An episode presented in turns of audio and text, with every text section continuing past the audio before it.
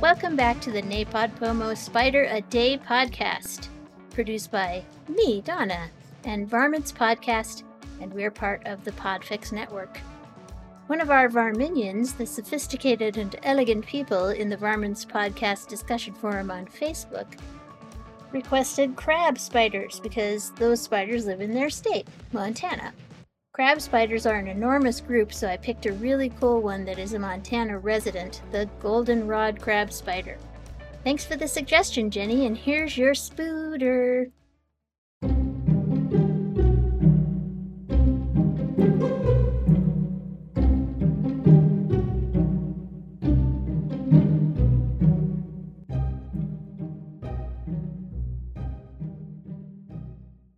The goldenrod crab spider, or Misumena vatia, is a crab spider found in North America and Europe.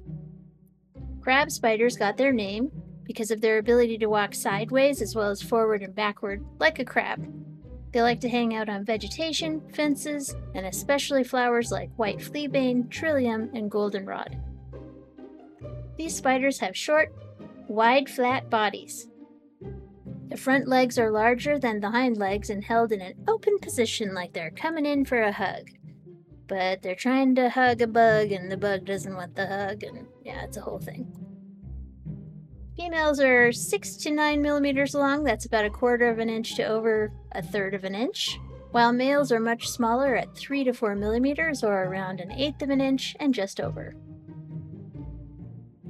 Females are light in color with a carapace and legs that are white or yellow, a little bit darker sides, and sometimes dark reddish markings on her abdomen. The male is darker with a red carapace and a white spot in the middle. His first and second legs are reddish brown, and the third and fourth are yellow.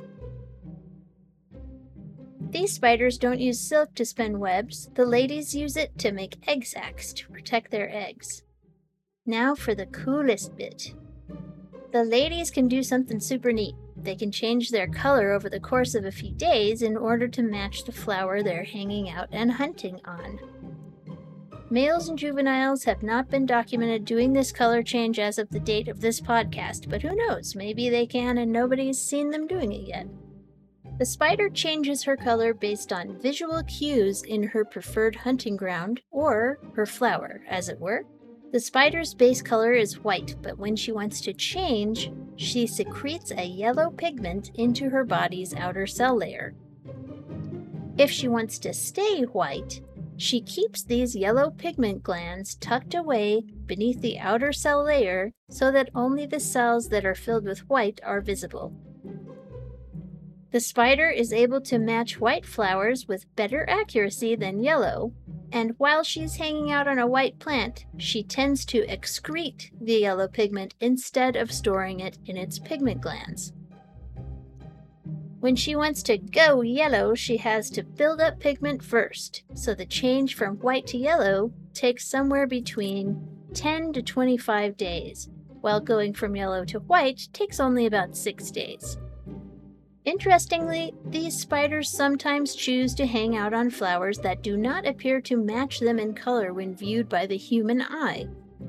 But the goldenrod's predators see in ultraviolet, blue, and green light, but red not so much. And the spider appears to blend into their chosen background to the animals that are important for them to hide from.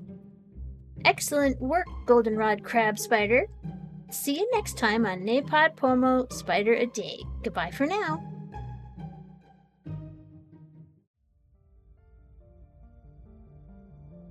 You've been listening to a podcast of the Podfix Network. Discover more audible gems like this at podfixnetwork.com. Make sure to catch up to the minute network shenanigans by following at Podfix on Twitter, official underscore Podfix on Instagram, at Podfix Network on Facebook and make sure to subscribe to Podfix Presents wherever you choose to find podcasts. The Podfix Network, artist owned and loved.